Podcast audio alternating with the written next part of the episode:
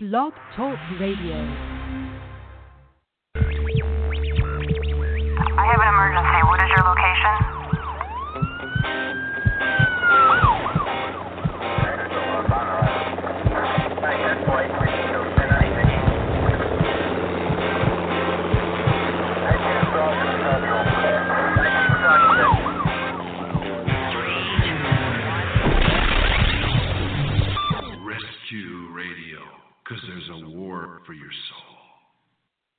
Indeed. Good morning. There is a war going on every day, in every moment of the day. So let's pray. Father God, you are God. You are good. You are in control, and you love us. And I thank you, Lord God, that we declare your will be done in and through us this day, as it's being done and declared in heaven, and that your kingdom come, Lord God, that you give us wisdom, the will, the de- the desire, the eyes to see, ears to hear, and heart to understand the strategies of what's really going on out here, down here. Father God, give us wisdom and counsel. You said if man lacks wisdom, let him ask of God. We humbly come before you and your throne of grace and mercy today to find help and comfort and strategies in this time of need, that you direct us by your Spirit, Lord God, for we are completely dependent upon you in these very evil, vicious, vindictive, and culminating days. And I thank you, Lord God, that you have already succeeded in dying on the cross, prevailing against sin and death, resurrecting, giving us places in your throne, in your kingdom, with you forever. And I thank you, Lord, for your generosity. I thank you for your gentleness. I thank you for your goodness. I thank you for your promise, all your promises, many promises that actually bring us to righteousness as we believe them, that no weapon formed against us will prosper, that no word said, no deed done, no evil actions taken against us or our families, or those who work for us, pray for us, those belong, who belong to you, that nothing will prevail. Ultimately, Lord God, you prevail. And I thank you, Jesus, that you give us grace and strength and joy and peace in the midst of the battle. You guide our, us and direct us in this conversation today. And Lord, those who are listening, may they be encouraged, may they be uplifted, may they be uh, enlightened, and may they be activated for the kingdom of God. Good morning. Well, good morning. Good morning. Here we are. Yes, and, and we have a very interesting topic today. We'll jump right into it, as most of you would like to go in here. Um, are we just being paranoid, or is the devil real? And, you know, are, we're going to look today at some of the strategies that the devil uses to conceal his identity and work unhindered among us. A lot of the work and conversation we're going to be talking about today, not all of it, but uh, the basis of it, is coming out of a, a workbook and a, and a D V D called uh, Who is the Devil? And uh, so some of our comments are going to be taken out of that. If you're interested in more on that, you can just go to our Life, our Life Recovery website and go to the store and find what you need. So, um, yeah, let's let's kind of look at these strategies. It's incredible what's really going on um, in in the world, and, and kind of the devil trying to camouflage or uh, d- quiet his existence, kind of deny his existence. Well, yeah, this, a lot of people say, you know, when you talk about the devil, it's like, oh, you're giving him to, too much credit. Mm-hmm. Uh, you, you know, you're, some people say, oh, you're, uh, why don't you just talk more and more about Jesus and the love of Jesus, right, and everything? And some people uh, yeah. will accuse those who speak of the devil as saying, well, you should just be focusing on Jesus. Right. It, yeah. It's like, it's like, I was just thinking here this morning, it's like when Hitler was invading countries in Europe and persecuting Jews, it's like, well, let's not let's not talk about Hitler. Let's just focus thinking, you know, positive and how good well, things are in America and stuff like that. I mean, it's it, it's it's silly. Denial. It's, but, denial is one of the. Uh, let's not talk about. We're not we're not we, we're not giving him uh, worship, what, but we're recognizing simply what is really going on under. under the layers of the other activities we see on earth. Right. And, you know, it's like we've, in the church, we have not talked about the devil for many, many decades. Uh, I don't know if we've ever really talked about the devil in America. I mean, in other countries, it's pretty real and pretty everyday, ordinary. They're aware of it constantly. But over here, we have not. We have purposely preached a gospel that's uh, void of the, the commands and any concepts of war, spiritual war, casting out demons, the work of demons. Everything's now relegated, attributed to a diagnosis or a medical condition or a mental illness or a bad luck or, uh, you know, you sinned whatever, and nothing is really taken all the way back to its original source. Even our our doctrines of, you know, you sinned and it's your fault, you made a bad choice, it was your responsibility, and all that lays blame not at the doorstep of the true criminal, but at the, at your own doorstep, which then binds us into a deeper spirit of confusion, self-condemnation, and and actually works very favorably for the devil, for his cause.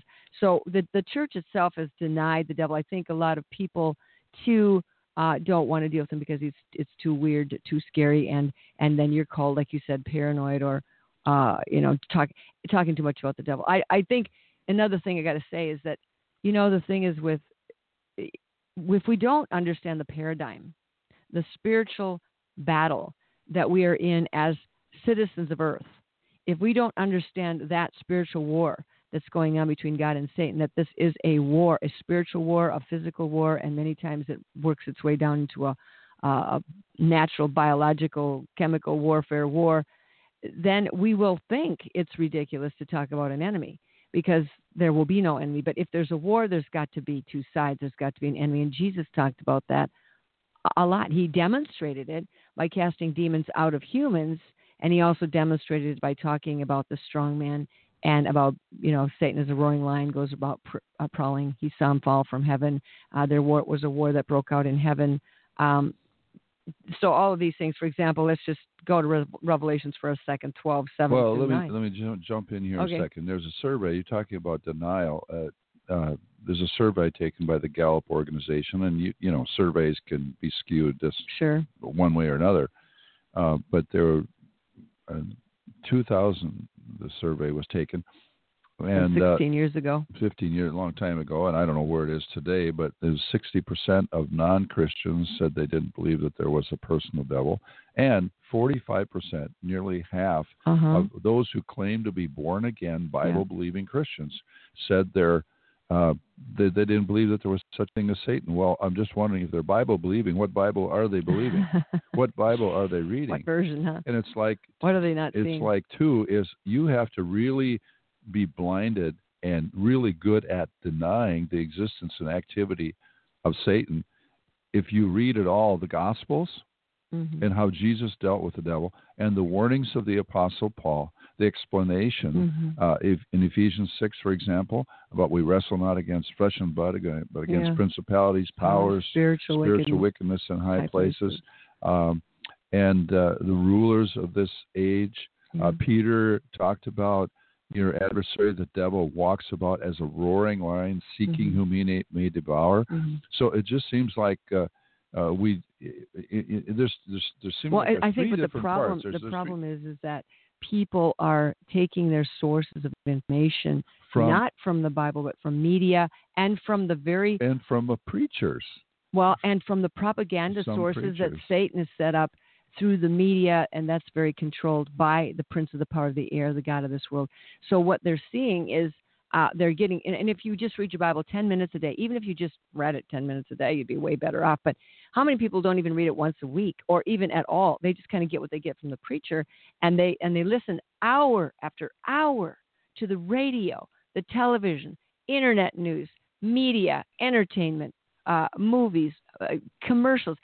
You're inundated with the with the with the lie, and it's really hard to, after you've been brainwashed so thoroughly, hour after hour, it's really hard to um to you know conclude the truth from all that. Right, and it, it seems like there's three approaches people the devil, uh-huh. the activity of demonic powers. Is one, the first thing is like ignorance, and the devil loves ignorance, and and um because that gives him all kinds of opportunity. It gives him free reign. Right. And so in Hosea chapter four, verse six, uh, yeah. God talks about my people are destroyed for what? Lack, Lack of, of knowledge. knowledge.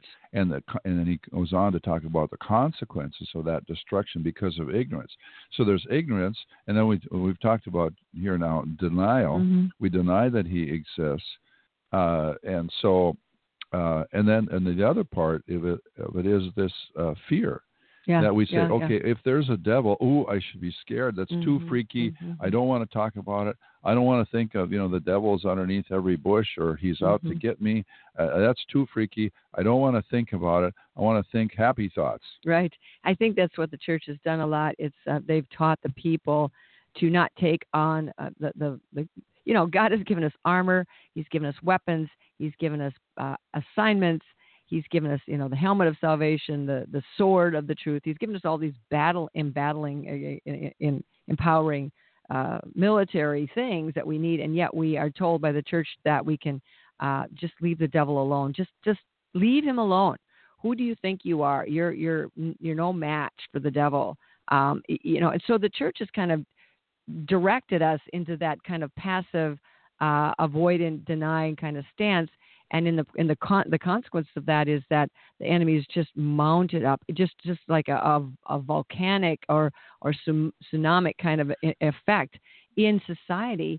And Jesus said, he said to cast him out. So when we're denying the spiritual realities of war and captivity or imprisonment or casualties, um, because we don't want to deal with the devil or we deny him or we're afraid of him, then the devil gets to put labels on all kinds of things. And and then we chase our tail trying to get solutions that don't work. Well, you mentioned earlier, Marjorie, about we look for uh, alternatives. We look for uh, solutions, solutions, behavioral solutions, behavior medical. modification, mm-hmm. medical. Yep. It's just mental health, mental illness, yeah. and, and all that sort of thing. And so we chase our tails. We go in circles. We actually solve the demonic problem by another demonic solution. And it's like education. I, I remember, uh, you know, way back when I was in high school and college, they're t- talking about education is going to be the great panacea. Mm-hmm. This is what's going to revolutionize. And it's, it's nothing wrong with learning and, no, and yeah. understanding things. But education was touted to be our savior. Right. If we only have more education, we have more education. Uh, that's good. So we've got... And look at where got, we are. Look got, at the fruit got, of what's right, happened here. We've got more education, college degrees, mm-hmm. uh, everything than ever before in, in our nation. We're, and we're spiritually, we're shaped spiritually mm-hmm. than we ever have been. We're, and we're, the we're, education has not solved our, our problems because it's the, our problems are far more well, deep. One of the problems with the problem is we've not properly identified the problem and named it correctly. And so if you don't identify or if you don't have a correct diagnosis, if you're going to the doctor, uh, you know, and you're coughing and hacking away and, and the doctor says it's just a bronchial pneumonia or something, and it's really lung cancer. You know, if you don't get a proper diagnosis, you're not going to get the proper treatment. If you don't get the proper treatment, you're not going to get the results you want. And I think our diagnosing of the problem, relegating it all back to me or society, or it's somebody else's fault, or it's the government, or it's this or that, or it's lack of education, or we need more, you know, money thrown here and, and, and you know, whatever it is. It, it the, the Jesus said, the fruit, look at the fruit, look at the fruit. By the fruit you shall know them. And the fruit is des- devastation. Uh, our country is devastated. Um, and it's it's not because we've, uh, you know, done all the wrong things in terms of, you know, government and whatnot. It's, it's because we have left and forsaken the principles of God, and we don't understand the war. You know, not everybody in the nation is a soldier that goes across the sea to, to defend, but the soldiers need to be the soldiers, and the soldiers were, were called through the church. And the church has not stood up and taken its military position against the powers of darkness, the God of this world. And we have bowed down, and we've become afraid. We've become swallowed up and bought off and bribed, flattered and deceived, overtaken, captive, Uh, through the oaths, the agreements, the uh, associations, through passive agreement. We have become swallowed up by the very thing that we are supposed to be standing up against. And really, and we don't realize that we've been swallowed up. The no, church, for the most part, I'm talking about what's called Christendom, even so-called Bible-believing Christendom, has been swallowed up, really, By, by passive, namby-pamby, uh, uh, little Jesus. Sweet gospel Bible studies that don't take them to the depth of anything. Right, right. and and so what happens? We just got to be good, be loving, be kind. It's basically, and, it's a it's a spirit of Antichrist. And God will it's, take it's care of it all. Seducing spirits mm-hmm. and doctrines of devils. That's right. That's what it said what's going to happen in the last time. We're giving heed yep. to to turn away from the faith. Right. And lastly, people will turn away from the faith. When you're talking about the faith, you're talking about the basic truths of Jesus Christ, who mm-hmm. shed blood, the cross, the resurrection, discipleship, spiritual warfare. He says turning them away from the faith mm-hmm. and, and turning them to fables. So do, and, and we, we do that. We, we come that way because of we're giving heed to seducing spirits and doctrines of and demons. doctrines mm-hmm. of demons. And really, when you look at what's going on abroad in the church today, even in the so-called evangelical church, which is supposed to be the Bible-believing church, fundamentalist, we've, we've given heed to sedu- seducing spirits, doctrines of demons. Yeah, well, and just because somebody who is well-known and has a T V program, writes a lot of books, and is popular doesn't necessarily mean.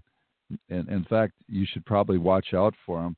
The more popular ones are the ones to watch out for. Well, you know, the strategies of the devil are very basic and simple, and Jesus actually exposed him in Matthew twelve twenty-nine and Luke eleven, where he says he comes to divide the house. He also talks about that in Second Timothy chapter two, verse twenty-four, five, and six, setting us up in opposition to ourselves. So Satan divides to conquer. He has to set us up in uh, Uh, warring against one another. That's exactly what Satan is doing now in this Hegelian dialect uh, in taking over the United States of America. He's setting up segments of, of the population in opposition to each other, whether it's, uh, you know, based on color, based on sexual preference, based on this, that, and the other thing. He is setting us up in opposition, but what he has done in the internal, in the, in the, in the individual, he's done the same thing. He set us up and brought us into a place of uh, passivity, double-mindedness, and seduction and, sed- and sed- uh, sedation and stupor. So we don't even discern that we are being taken over. So that divide, division through confusion brings separation and death. And so Jesus said in the word, Luke eleven says, a kingdom divided against itself is brought to desolation, and a house divided against a house falls. This, you can apply this to America. You can apply this to, to your own individual life. You can apply this to your family, that there's a division that comes when people don't agree with the truth.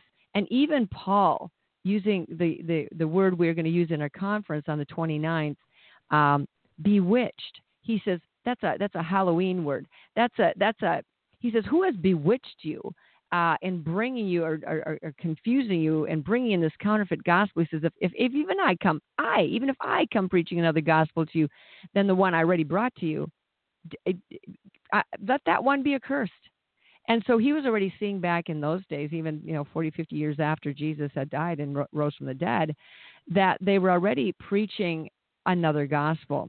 And I think that has been the absolute case since then. And what their problem was back in the day, the uh, elements of legalism and law and Jewish tradition and circumcision and all of those laws were being seeping back into the requirements to be saved. And so what one of the things that happens when we deny the spiritual realities of the truth, and we see all these casualties, uh, and we also then begin to substitute, as Paul was crying out against, a do good, be good gospel for the cross, the blood, and the Son of God. And that's and that brings an insult to the cross, and it also uh, destroys us because we have no footing to stand on. Because if you're standing on the footing of your own good works, there's always going to be a place where you're going to fall, fail, uh, slip, be accused, uh, be brought down. So our, my righteousness has to be anchored in the righteousness of Jesus Christ, and only then do I have confidence and authority to go boldly before the throne of grace and mercy, to stand my ground and to come against the enemy. It's through the righteousness of Jesus Christ, through the fact that I am bought and paid for, belong to the kingdom of God, am a soldier, servant, Uh, daughter of the Most High God, here on this planet now to do the will of the kingdom of God, and no, no doubt, no, no backing down, no confusions, no substitute, counterfeit explanations. This is war, and that's where we take our. But it all comes from knowing the right gospel. If your gospel comes from your own righteousness and doing good and being good, you're gonna. That's a slippery rock, and you can't stand on a slippery rock to defend anything, even if you've got a good sword. If you got a slippery rock underneath you, you got nothing. So we need to know that there's also, so it's a substituting that Paul was crying out against, that we in this nation right now, you yourself, you, you can't, you can't do anything about a lot of things that are going on out there right now, except pray, of course. But what you can do and what you do have control about over is yourself. And you need to say, Holy Spirit, examine me. You don't examine yourself. Do not examine yourself. Self-examination is an exercise in futility and navel-gazing. You will never see what's really going on because you have too many blind spots, and so do I. So he said, Holy Spirit, show me the blind spots. Show me where I've slipped. Show me what's going on, what's really going on, because I'm going to tell you something. You know, it's we have to be careful. God says don't judge. He says observe. He says discern. But he said don't judge, because when you judge, you've made a decision. You've cast a verdict. You've, you know, it, you know, judging means you chop down the apple tree. Discerning means you look at it and say, yeah, this is a bad apple tree. Let's do something for it here. Let's discern some ways we can help it. But so God, when you judge and you don't understand, we don't understand. We do not understand. Please listen to me. There is always a plan within a plan within a plan. What does that mean? That means there's always a hidden agenda. You may be aware, you think you know what the Republicans stand for, what the Democrats stand for, what the government's supposed to do. You may think you know all that, but there's a way bigger plan within this little micro plan that you think you got all figured out. There's a diabolical plan that roots and, and feeds and instructs and controls everything out there. There's a plan within a plan, but there's also another plan within that plan, and that is the plan of God. And God's plan will fa- will not fail. It was it, it supersedes. It goes beyond. It will overcome. It will um, prevail against all of these little plans. So when you think you know everything, and it's all you've done is based your your decision upon your opinion or upon your observation, based not on the facts of God's word, but upon your own opinion or personal judgment, you have you're let your lead. You're being led into error. Opinions do not determine truth. It, opinions. Um, uh, or how the matter will end. Opinions are only your, uh, they're formed out of your soul. Your opinion is formed through your mind, your emotions, your experiences, and it is is flawed. It is corrupted with the viruses of fear, confusion, and um, and doubt. But when you go into the Word of God, you can go into your, the Spirit of God who bears witness with your spirit, who He is abiding in you. You say, Holy Spirit, what's going on here? What do I need to know? And don't make any hasty moves until you know what you know, until you know what God wants you to know. And so, um, so we, we've too much of this whole thing is based on opinions and offense. We have been, you, the devil is used, Jesus said offenses will come, but Satan has used so many uh, opinions to, to polarize us, offenses to activate us against one another, opinions and offense. Jesus said, those offenses are going to come. He said, blessed is the man who's not offended. Blessed is the man who's not pinged and triggered by an offense to take up a personal uh, vendetta or, or judgment or action that is, fut- it's really futile, because Jesus was not offended, even though he had more right to be offended than anybody else. And he, he hung on the cross dying, and he looked at all the people, and he knew what he had done for them, and he knew how he'd loved them and helped them and fed them and delivered them and preached the gospel to them.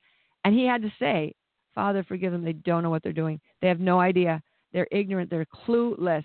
I forgive them, because they don't have the plan. They don't know the plan within the plan. They're just they're just little sheep being scattered about because they don't know what's really at stake here. They don't know what's really going on here. And so Jesus, it wasn't about him being liked or loved or accepted.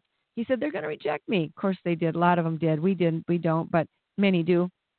And so he said, it's not about me. It's but, but he says, when you reject me, you reject the Father. That's not good for you, because he was all about the Father, all about the Father's will. It was to live was the Father's will. He didn't try to do anything on his own. And that is the, that is why the devil had nothing on him, because he had no ambitions of his own.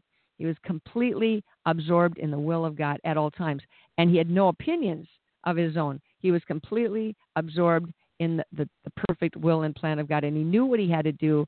He was to die on the cross to solve and resolve the issue of sin and death for the people, so he could open the gate, so whosoever will accept that, proud to self-righteous, and say, no, I'll do it myself, you won't go in through that narrow gate. But if you humble yourself, submit to God, say, there's no way I can do this, Lord, have mercy upon me, you immediately become free as you walk through that gate, as you accept Jesus. But the but this opinions and offense thing has stirred us up, and it's just futility. It's it's it's a it's a bizarre exercise in a waste of lifetime futility. Well, no one really likes to be lied to.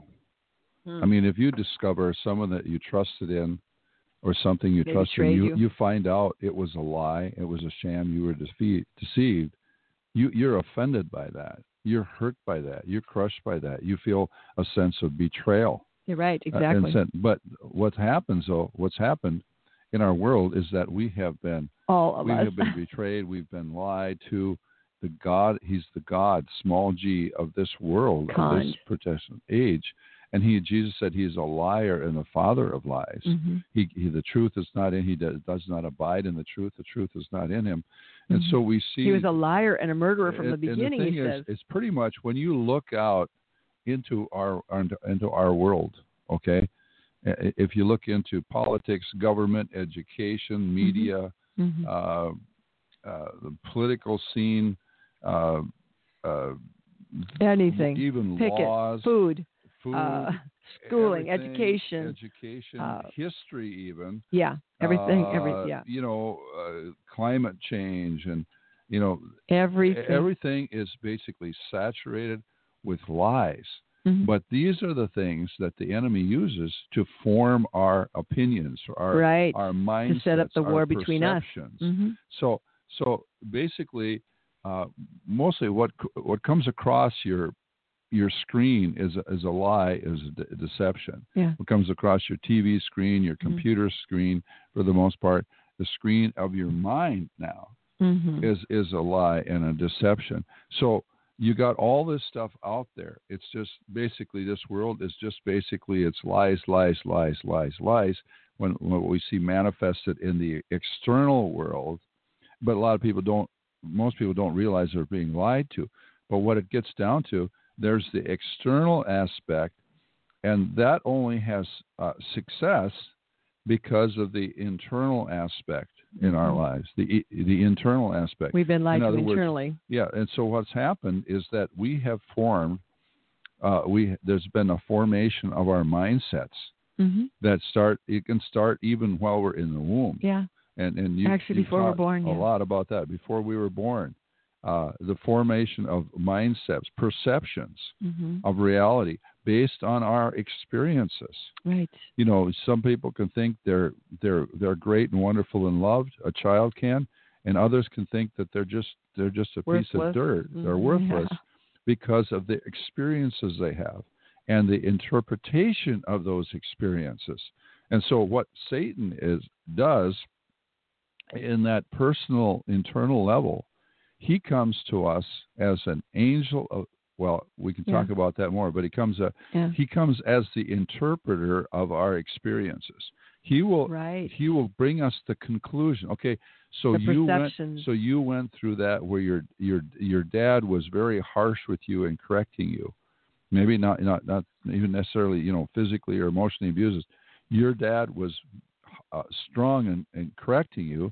The real reason was that he loves you very much and he doesn't want you to be destroyed. Or he was afraid. Or, or he was afraid, but mm-hmm. he did that. And so what Satan does, it interprets in the mind of a child that we don't even realize that he's behind that. It's like, my father doesn't love me. My mm-hmm. father hates me. Uh, my right, father is, up, is abusive and evil. Uh, so you set up that then, mindset, yeah. that mm-hmm. perception, mm-hmm. And, and then it begins to you begins operate with that lie in In, in, in mind, you know, unconsciously, you're operating, and that's the thing, Marjorie. When we're operating unconsciously, un- not realizing the lies. Mm-hmm. the lies that we're operating in, and and when you get that uh, going from many different directions in your life, and then you're in a you're in a reinforcement pit. Where the education system, the media system, the government system, your streets, your council, your families, everything reinforces the lie. Then you just you just go with it. You just believe it's the truth, and that's why you have to get to the place with the yes, the Holy Spirit to show you the truth, examine those blind spots, and be free. So what happens to us? Satan is wanting to put us in bondage, right? Through his lies, it opens up our lies. You know, what we believe determines what we behave, mm-hmm. and then and then what we believe and behave brings us into bondage. So what happens? It talks about, uh, honey, you know the scripture well about in Isaiah. Talking about my people are bound in prison houses, yeah. and so like we are. Uh, you remember the exact yeah, scripture I on can that? Find it. But anyway, we uh, forty-two. We, yeah, twenty-two. Yeah, you find that and, and read that. But, okay, right uh, here. Okay, so, so my so we're we're we're about we're we're a, a whole network, a whole we become a whole complex, an internal complex oh. of, of of bondage in our minds, in our lives, and so we, it puts ourselves in, a, in ourselves in a very precarious, precarious, yeah, horrible condition. And the thing is, it can be happening without even realizing. Oh, absolutely, without realizing. You know, and it's it. like sometimes. You know, a doctor can say, you know, somebody can feel fine mm-hmm. physically. They can feel fine physically, mm-hmm. but they don't realize that they've got maybe a start of a cancer somewhere, or uh, or something, something else, or yeah. an artery that's plugged. You might say, oh, yeah, I feel fine, but inside, you're not fine. Yeah. Well, so, that's the deception of the whole thing, so, the silent killers. And in Isaiah forty-two, twenty-two, uh, he says, but this is a people robbed and plundered. All of them are snared in holes. They are hidden in prison houses. They are for prey, and no one delivers, for plunder, and no one says restore. Who among you will give ear to this? Who will listen and hear for the time well, to come? Well, that's it. That is just so loaded. I know. That's so loaded with truth. And, and, of course, it's God's word is truth. But it says, what was it say? The last part of it? Who, who among you will give ear to this? Who among, you know, who among you will give ear to this? Who who gonna, who will listen? Who and will hear? listen to uh, to that uh, diagnosis, right. to that true diagnosis that God has given? Well, it looks again here. It says that we're hidden. Uh, these are, this is God's people now. This is not. Is talking about the people of God. Uh, robbed. Ripped the, off. Ripped injustice. Off, ripped off. Set, um, stomped what on. Is, and Jesus said the thief. He referred to Satan as a thief. Uh, he, he comes to what? Steal. Steal, kill, and destroy. So there's people robbed, plundered. Totally something ripped off. St- stolen. What, what is what stolen? What was rightfully ours. Well, what's stolen in the when the strong man comes to plunder the house, and that word is used again there in Matthew twelve. When the strong man comes to plunder, what is he plundering? He is taking away your life, your ability to live it, your identity, your hope in God, your destiny, your freedom, your uh, your your purpose, your ministry, your calling. Your he's, health. He's taking away you. He is he is. taking over you, your life, and he wants to live his life. His demonic presence wants to be use your body, use your life as his own, and that's what he's he's, plun- he's ripping you off of everything, including your own breath. Taking your taking away your identity. That's right. And so one of the you know the tricks, it's an obvious trick of the enemy, is the, the whole theory of evolution, that you are just you know. Uh, an accident. An, uh, evolved yeah. from an accident kind of thing. Random so it, chance. It, it changes your identity. When, when remember when um, we know them as uh, Shadrach, Meshach, and Abednego, and Daniel, mm-hmm. these young men that came into Babylon, they had their names, and I, I won't go into the meaning of their names, but their names were godly names, referring to the God, Yahweh. And they had that identity as as believers mm-hmm. in, in God, the one true living God. But what did what did the king do? He gave them names. He gave them Babylon, those Shadrach, Meshach, and Abednego. He changed their names. He changed their names, tried to change their identity, mm-hmm. uh, it changed their, yep. it, it gave them different education. Right. He tried to gave conform them different, them. different food to eat. Right. The whole deal. And so this is one of the ways, you know, they were, the Satan does his plundering, mm-hmm. snared mm-hmm. or trapped, you know, snared in holes, uh-huh. or it, it, or it could be trapped in caves, right? Hidden, hidden in prison houses. I mean, a lot of people, or, yeah. you know, a lot of people are just hidden. They're so they're they're lonely. They're, they're alone. Beautiful. They're wonderful people, but they're hidden. Beaten down. They're beaten down. They're hidden, and a lot of people don't even see the value and the beauty and, and of they them. Don't see the value and beauty of themselves anymore either, so they're even hidden, hidden from themselves. The only one who knows their true love and value is the Lord God, and he's been cut off from them, or they've been cut off from him through the lies that they're believing, and, and that, so their access to life and beauty is cut off. And then they're for prey. They're yeah. just something that they're, they're what is what well, prey I, I, is something that that something that is attacked is being chased. It's being and chased. Paul said, he says, do do I become a destroy? Yeah, right. Paul says, am I? Be, do I become a prey because I tell you the truth? Are you going to chase after me now and become and hate me because I'm telling you the truth? And that's what happens with a lot of believers. You know, you become a prey because you're you're a. The devil does not want the truth to be out there, and so if anybody's telling the truth, the devil will target you. He'll send a Jezebel to your house, your heart, your life, your family, your church. He will send someone. He will assign someone from the outside to come to attack you, to help the strong man who is already within you to take down the house. So there's an external attack, and and to to uh, destroy your reputation, to set you up to do something stupid, and then defame you or uh, plunder your your honor, your reputation, and your your good name. And the sad part of this in this verse in Isaiah forty-two twenty-two, and no one delivers.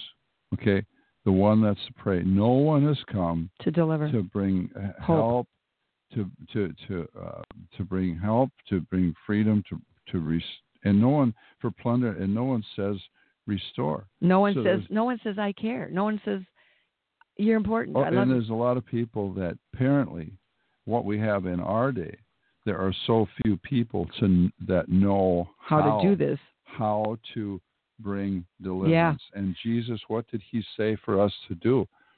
He says, you know, heal the sick, raise the dead, cleanse the lepers, cast out demons, preach the kingdom. Mm-hmm. Right, mm-hmm. Freely you have received, freely right. give. Right. Okay. So, so He has instructed us. Yes, absolutely. To, to be involved in the in, rescue, in the rescue, right, and the, the restoration, uh, uh, the restoration here. But yet, what happens is that the rescuers, the ones who are supposed to be rescuing, need rescuing. Need need do the doing the rescuing need rescue res, rescuing right. themselves, mm-hmm. but then.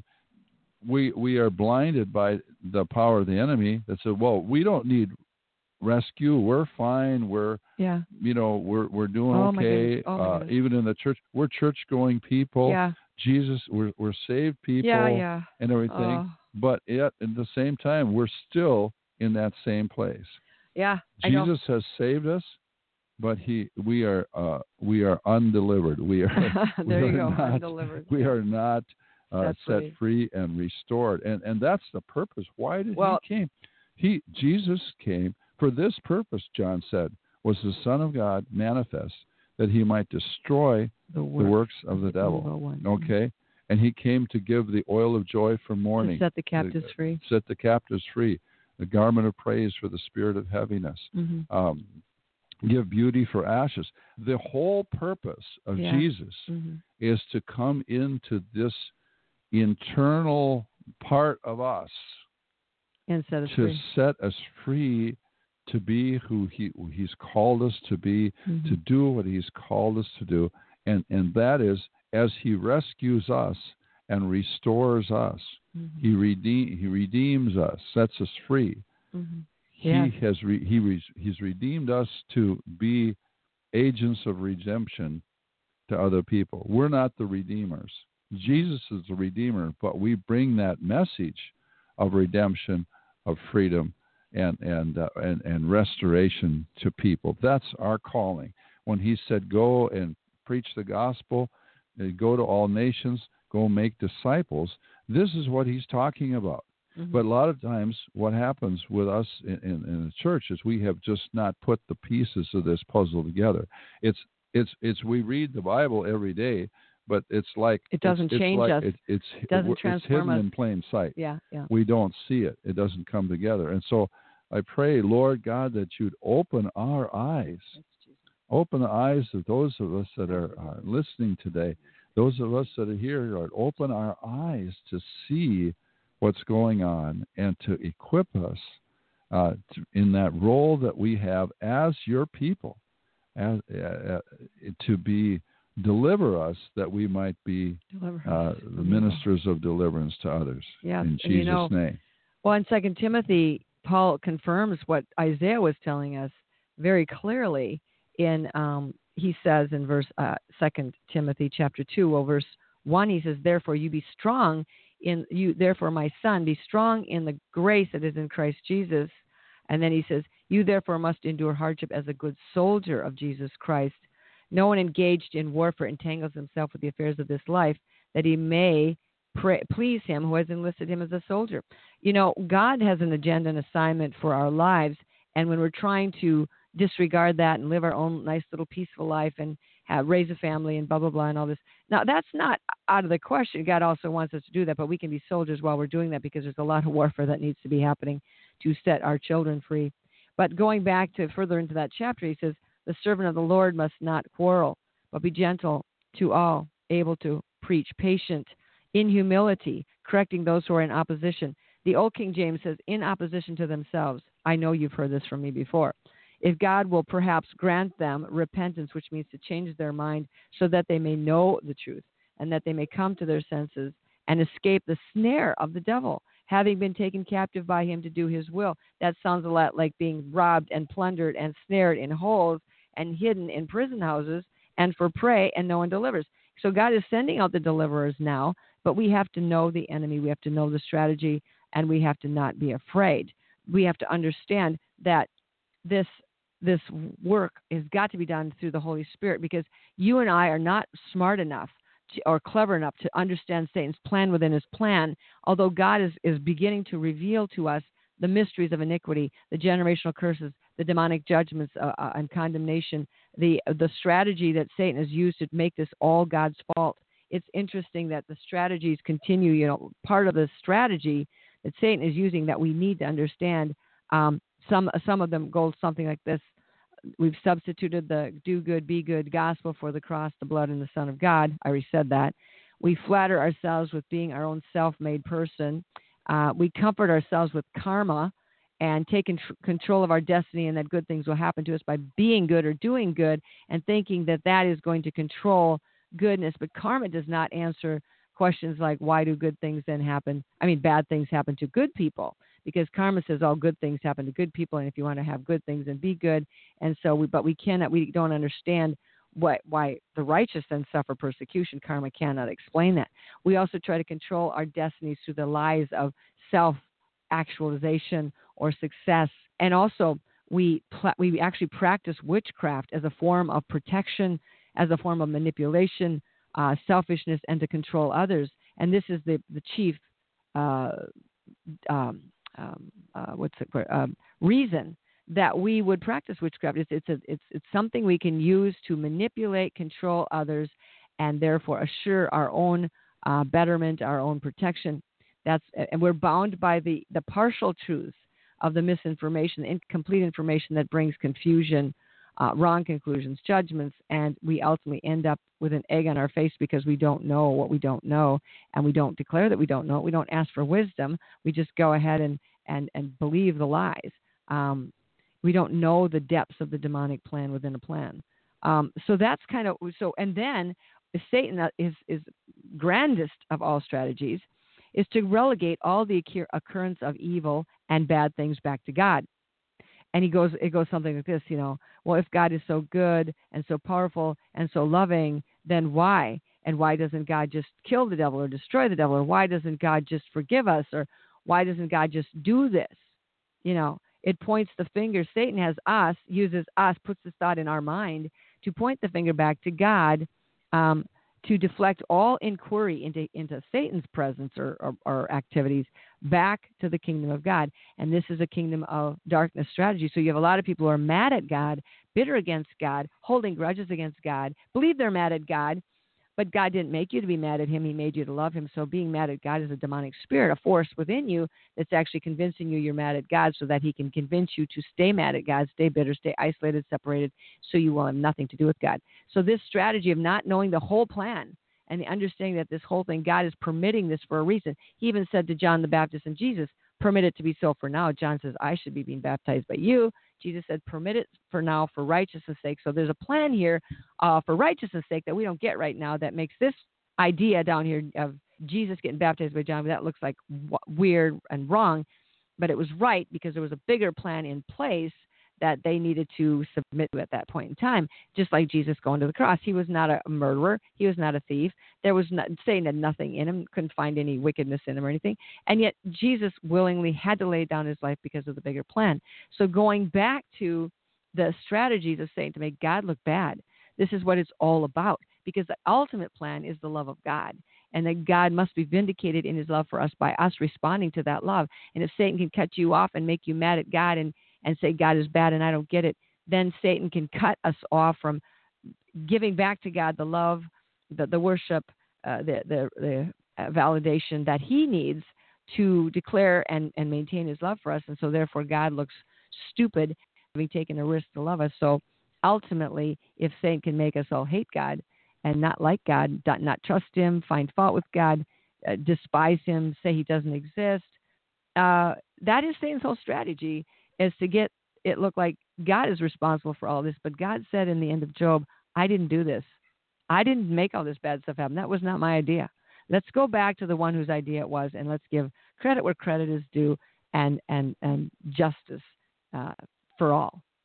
Speaking of going back, let's let's let's go back just for a few minutes ago, honey, in our conversation here. You mentioned about uh, witchcraft and, and taking control. Now, right. this is this is another way that the enemy works in our lives. Now, a lot of times people think of witchcraft as, okay, we're sitting around doing a Satan's a, a seance, yeah. se- seance. But a seance. Or, or manipulating in some kind of occult activity and so forth like that. That's that's witchcraft, and obviously we have a lot of that going on in our world today. But how is it that when we are uh, practice controlling, uh, in other words, it's like, okay, obviously when you Um, drive a car, you want to be in control of your car, even though they're talking, they're talking a lot about self-driving cars these days, but you want to be in control of that. And you hear, and uh, and there's different commercials that say, take control of your health, take or control your of your finances, yeah. take control of this, take control of that. Uh, right. How is it that uh, this idea of control is, is uh, that we could call it witchcraft? Well, witchcraft is really all about power, power mm. and control. Th- that's really what witchcraft is. There's only two power sources in the world. One is God and one is Satan. And Satan can dress up his power uh, to look like um, financial success or favoritism or uh, promotions or money or, um, you know, a- a control, witchcraft, uh, they even... In the occult, people have power to over other people. They send curses. They practice witchcraft and voodoo. They kill people. You know, in the high-powered black witchcraft, they do that. But in, in see, in our nice little Christian circles, we wouldn't. We know enough about. Well, I don't know if we do any more anymore because we think witchcraft and witches and and witch costumes and are cute and and and um, curious and uh, we're kind of intrigued by all that stuff, but. But we, we usually don't, as Christians, uh, want to go. We know enough about Ouija boards and seances and stuff like that, and necromancy and calling and talking to the dead. Uh, however, we're we're moving now to more into the area of consulting psychics and fortune tellers. There's a lot of that going on in Christian circles. Don't get me wrong. Um, but the thing is, in our in our personal lives, we can practice this witchcraft because witchcraft is devi- is is described characteristically as power, control, manipulation, uh, stiffness of neck, hardness of heart, stubbornness, um, refusing to bow or, or worship God, um, disobedience, did I say blindness and hardness of heart, spiritual blindness. And one of the interesting things I've got, this is so almost humorous, one of the most frequent statements that come out of a witch's mouth, and we're not talking about the pointed hat ones, we're talking about the ones who are seriously practicing, practicing witchcraft with an intent to deceive the gullible. They will say, they will wipe their mouth like the harlot and say, we did nothing wrong. We are good. We're good. We're good. And that's exactly what I heard the other night in the debates, interesting enough. We're good. We are good. No, we're not good. We need God. Anyway, back to the true, the, the, the, the situation here, that when we are insecure. It all is, everything in our life will reduce down to one of two words, fear or faith, and faith in God, which means love. So fear or love. Everything reduces down to fear or love. So when people are afraid and they don't know that they know the love of God and they're not confident in it and they're feeling yet condemned and that God is mad at them, then they're going to operate out of fear. And it's not that reverent fear of God that you respect God and honor God, but it's the fear of, uh, I've got to, you know, what's going to happen to me? Uh, who is there for me? Who? And so then we take control. So fear breeds insecurity. Insecurity breeds the need to control things. Right, because in fear, you think things are out of control. Something's going on, something's happening or could happen to me, right. or is going, you know, right. that is something I have no control over. Right. What can I do to prevent this? What can I do to... Uh, to manage put, this. Manage this. Okay, manage, okay? Manipulate. And whether you identify the trouble, the problem as coming from another person, a mother-in-law, a child, a system, you begin to try to manipulate to get your, your position secured. You try to manipulate for favor, for you flatter. Witchcraft is a lot of flattery. By the way, we have two excellent shows on witchcraft back in the archives. About a year, and a, a year ago, I think one of them was called something about witchcraft in the title. They're right next to each other almost. Go look at those. They're excellent, excellent. They give the the specific definitions of what of what witchcraft does. Um, and so, but anyway, so so when I am trying to manipulate and I'm trying to control things, this is the problem. The problem is bigger. Here's the here's the lie. You think that you have to take care of yourself. You think that you're alone. You're on your own. It's up to you. Uh, you got to do it yourself. And then you, there's all kinds of stress and anger and frustration because nobody else is helping you. But if you would understand that we are not here to control the world. Jesus did not try to fix the world. He didn't try to put down sodomy or uh, homosexuality or political, uh, you know, uh, whatever, control uh, or or, or um, tax evasion. He didn't try to put down any of that. He didn't try to control or address that. But that's the context in which he was teaching this. This is where we need to have and operate out of a spirit of faith and love and no fear is inside. See, when you're like an alcoholic or a person who's afraid, uh, addicts do this a lot, they try to control er- their feelings. They try to control their emotions within by taking certain substances or drugs or whatever to medicate the pain, to moderate the feelings, to manage their lives. They're trying to control their insides with a drug or with a, an outside situation, force, substance, whatever. But wh- what God says is, let's have the temple. The only thing I can really control or take charge of or be aware of or uh, take responsibility for or have final decision-making choices in is myself. And I can't even do that. And so I have to say, Lord, help me. I give my life to you. You're the Holy Spirit. You lead me, guide me into all truth. You surrender even that, uh, what you want to call it, privilege, responsibility, uh, right, freedom, whatever, to God and say, God, now you deal with the fear in me. You unravel this mystery of iniquity that's gripped me, clawed me, uh, taken hold of my sleep, uh, makes me so I can't breathe. You, you and I, we cannot, we're not smart enough. We're not strong enough to overpower or outsmart any demon, but we can be delivered. Paul said it this way. He says, oh, miserable man that I am. He said, who will deliver me? Before he said that, though, in Romans seven twenty, he says, if I'm doing what I don't want to do, it's not me doing it. He say, it's not me. You say, well, wait a minute, Paul, you need to take responsibility for that action because it was you. But Paul says, no, it wasn't me. It was the sin that dwells in me. And so what God wants us to know is that Paul then, when he recognized that he was kind of out of control, and there was insecurity, and there was fear, and there was stuff he was, that was happening in him, to him, through him that he didn't want. He didn't come down on himself. He didn't say, I need to try harder and get me that another, the next self-help book. By the way, guys, I hate self-help books, just in case you didn't know that. Hate them. Absolutely hate them. And I hate the Christian ones the most because they lie to the believers and make you take responsibility, take action, draw boundaries, you know, balance your life out, blame other people, and label Life, life situations for something they are not. Please put away the self-help book and open up the Bible. That's if you don't start reading the Bible, there's not a whole lot that's going to happen in your life that's any different than what's happening right now. So anyway, going back to so people have to lay down even their right to control their own life. Paul says then, he says, who will deliver me from this body of death? We have to understand that there's a, a control mechanism. There's a program that's operating within us that Satan has set up from a generational history that he's been able to access to get the agreement with them, to control us, to do and act and behave and, and respond and perceive uh, in certain ways. And then he sets up experiences to reinforce that, like Jerry was talking about earlier.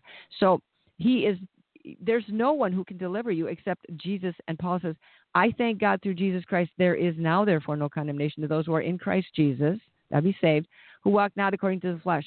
You don't use that old soul software that's been programmed by hell through the experiences of the pit anymore. You walk in the Spirit of God who bears witness with your spirit that you can know what you know and know what to do. And then you can walk in joy and confidence, and you can say, you know what? This situation is not my problem. It is your problem, God. I'm bringing it to you right now, the court of heaven. I'm asking you to act in, in this this injustice, this grievous injustice, this this um, this blindness, this sickness. I'm asking the court of heaven to act on behalf of your your righteousness' sake, for your righteousness' sake, for your name's sake, and for the fact that you love me and you love this, you, these people. That's where you begin to start to do battle. It's not with, oh, I think, I hope, and oh, I'm not sure. And if you don't, if the doctor says, well, you know, uh, it might be a tumor. Um, you know, what what I could do maybe is, um, um, why why don't we just uh, uh, open you up and take a look at it? We're not sure what it is. And, and you know what? You don't really want to go into surgery with that doctor, do you? You want to know that you know what it is before you go tramping around inside. And so the thing is, God wants us to know that we know who he is, who we are, and what's going on. And the problem, the solution, the power belongs to him. So I go to the Lord for power and, and, and rescue and justice, tangled up in trying to make things fair and right yourself. That is another uh, tra- uh, um, strategy of the enemy, because everything is not fair. And Satan knows the two things we get caught up into are anger and guilt, injustice and sin. So he gets us to sin and feel bad and guilty and unworthy, and or he gets bad things to happen to us and we get mad and we take matters into our own hands, and then he can judge us for judging them. These are his two main strategies to pull in the believers, because we're all made by God to hate sin and hate injustice. But God says, I will take care of those two things. You just follow me. And so your your, your bottom line is, do you trust God to be faithful, to keep, keep his word, and to take to bring justice, to bring vindication, or not? Well, Jesus said in John eight thirty-one and thirty-two, and then in verse thirty-six, he says, um, if you abide in my word, you are my disciples indeed, and you shall know the truth. Know the truth, and the truth shall make you free. In verse thirty-six, therefore, if the Son makes you free, you shall be free indeed. You shall be really, really free. Jesus said, I am the way, I am the truth, I am the life. And the work that Paul says in Philippians chapter one, I think it's verse six, he says, he that has begun a good work in you will perform it, or will keep on doing it, until being confident of this very thing, that he who has begun a good work in you will complete it until the day of Jesus Christ. In other words, for those of you who know Jesus, you've come to him, be confident that he is going to untangle those lies. He's going to remove them. He's going to replace the lies that you you believed with the truth. And he's many of you, he has set you free from those lies already. And but in the pro, in, right now, too, there's some others that he's in the process of setting you free. He's begun that good work, and you can count on him. He's going to continue that good work until the day of Jesus Christ. And the whole, it's all about the Spirit of God, is what Jesus is doing now through the Spirit of God that that reproduces his character within you. And if you if you have the truth in you, you're going to have the fruit of the Spirit. It's mm-hmm. the result of mm-hmm. the Spirit of God. It's not a matter of self-control or self just self just self-discipline or or just willpower. It's you have to be willing, but it's your will, and he's the one that even we can't even become willing by ourselves. He is the one God is working in us to what? Both to will and to do of his good pleasure. So it's the work of Jesus that gives us the willingness even mm-hmm. to allow him to do his work in us. And he and, and his work in us, here are the results that you will have. Instead of the witchcraft and the lies of the enemy, you'll have the truth that sets you free. And in the, that freedom is a result of the work of the Spirit of God in you. In Galatians five, uh, twenty-two, Uh, verse, uh, verse, verses twenty-two and twenty-three, but the fruit of the Spirit is love, joy, peace, long-suffering, kindness, goodness, faithfulness, gentleness, self-control. Against such there is no law. So there, there is the work of the Spirit there. He says in mm-hmm. verse twenty-five, he says, if we live in the Spirit, let us also walk in the Spirit. So this is where the freedom comes. Amen. This is where the joy comes. This is where the liberty power. comes. Mm-hmm. This is where the power, the true mm-hmm. power is. It's not something that you conjure up or control. It says there is no condemnation. In Romans eight one, there is therefore now no condemnation to those who are in Christ Jesus, who walk not according to the flesh, but according to the Spirit. And so, and that word now. Right now, it's it's already been done two thousand years there's ago. There's therefore it's now. It's not he will, or I hope he will. It is done. It is for you to understand that it is completed, and you already have the very thing that you're crying out to have. And it's finished. Jesus said it's finished on the cross. And I think Satan, it's another strategy. He wants to keep us from knowing that it's finished, and we got to work, work, work, work, work towards something that we already have, that's already finished, that's already completed. And I know our time is about up. It's already been completed, yet at the same time, it's kind of like time released in us. Right. It's it's a, it's everything it's, it's that was released. Mm-hmm. It's a process. We call the process sanctification. We're right. being set free. We're being set apart. We're becoming more and more free as we go to serve the Lord. Free. The freedom is in serving him, knowing him, loving him, mm-hmm. and, and sharing his love and truth with everybody we can while we can. Amen. I just want to give you guys a quick reminder that on August, October twenty-second, it's a Saturday from uh, ten o'clock to three o'clock. We'll be at the Dayton, uh, Minnesota uh, Senior Citizen Center over there for a conference called uh, Winning Your Case in Court, in, in the Court of Heaven. And um, I will be joined with Karen, by uh, Karen Steen Finch, who was our guest a couple of weeks ago. And we will be talking about um, the strategies for winning your case and knowing how to live healthy. Also, on October twenty-ninth, the weekend of Halloween, we will be in um, at the Blessing House in Victoria, Minnesota, doing a conference called Bewitched. Uh, and so we invite you to come. Both, both of those are free, open to the public. And um, we just invite you to come, pray, and uh, check out the websites, true light church m n dot org and life recovery dot com. True Light Church meets at the Dayton Activity Center, ten a.m. Sundays. So, yeah, there you have it. Well, thanks for listening, guys. We love you. Bless you. Check the archives. Tell somebody else about the show, and have a great day. Thanks for listening. I have an emergency. What is your location?